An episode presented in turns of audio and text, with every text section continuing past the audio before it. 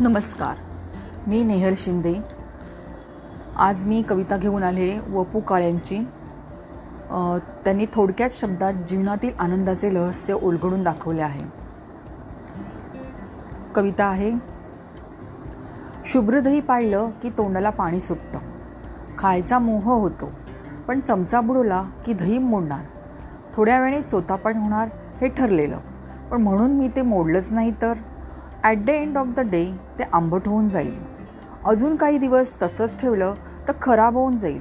मग उपयोग काय त्या परफेक्टली सेट झालेल्या दह्यांचा? मनात विचार आला आयुष्याचंही असंच असतं नाही का? दह्यासारखं सेट झालेलं आयुष्य नक्कीच आवडेल. पण ते आयुष्य तसंच सेट राहिलं तर त्यातली गोडी निघून जाईल. वायाच जाणार ते. त्यापेक्षा रोजच्या रोज आयुष्याचं दही नव्यानं विरजायचं. आयुष्याची गोडी चाकायला तर हवीच. आयुष्य जगायला तर हवंच. दिवसभर ते दही वेगवेगळ्या फॉर्ममध्ये अनुभवायचं. कधी साखर घालून कधी मीठ कधी कोशिंबिरीत तर कधी बुंदीत तर कधी कोणत्या ग्रेव्हीत कधी जेवून तृप्त झाल्यावर ताक म्हणून मला ना या ताकाचा हवं तितकं पाणी सामावून घेण्याचा गुणधर्म फार आवडतो. अर्थात कुठचाही अतिरेक झाला तर आयुष्य पानचटच होतं.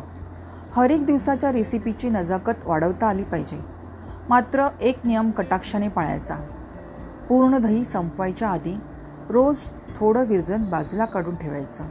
उद्याचं दही लावायला. मग रात्री झोपण्यापूर्वी दिवसभरात जमलेल्या लूक वॉर्म क्षणांनी परत नव्यानं दही विरजवायचं.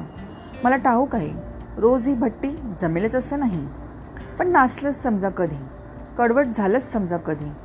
तर नाउमेद न होता नव्यानं सुरुवात करायची. मग त्याकरता दुसऱ्यांकडून विरजन मागायची वेळ आली तरी त्यात कमीपणा नसतो.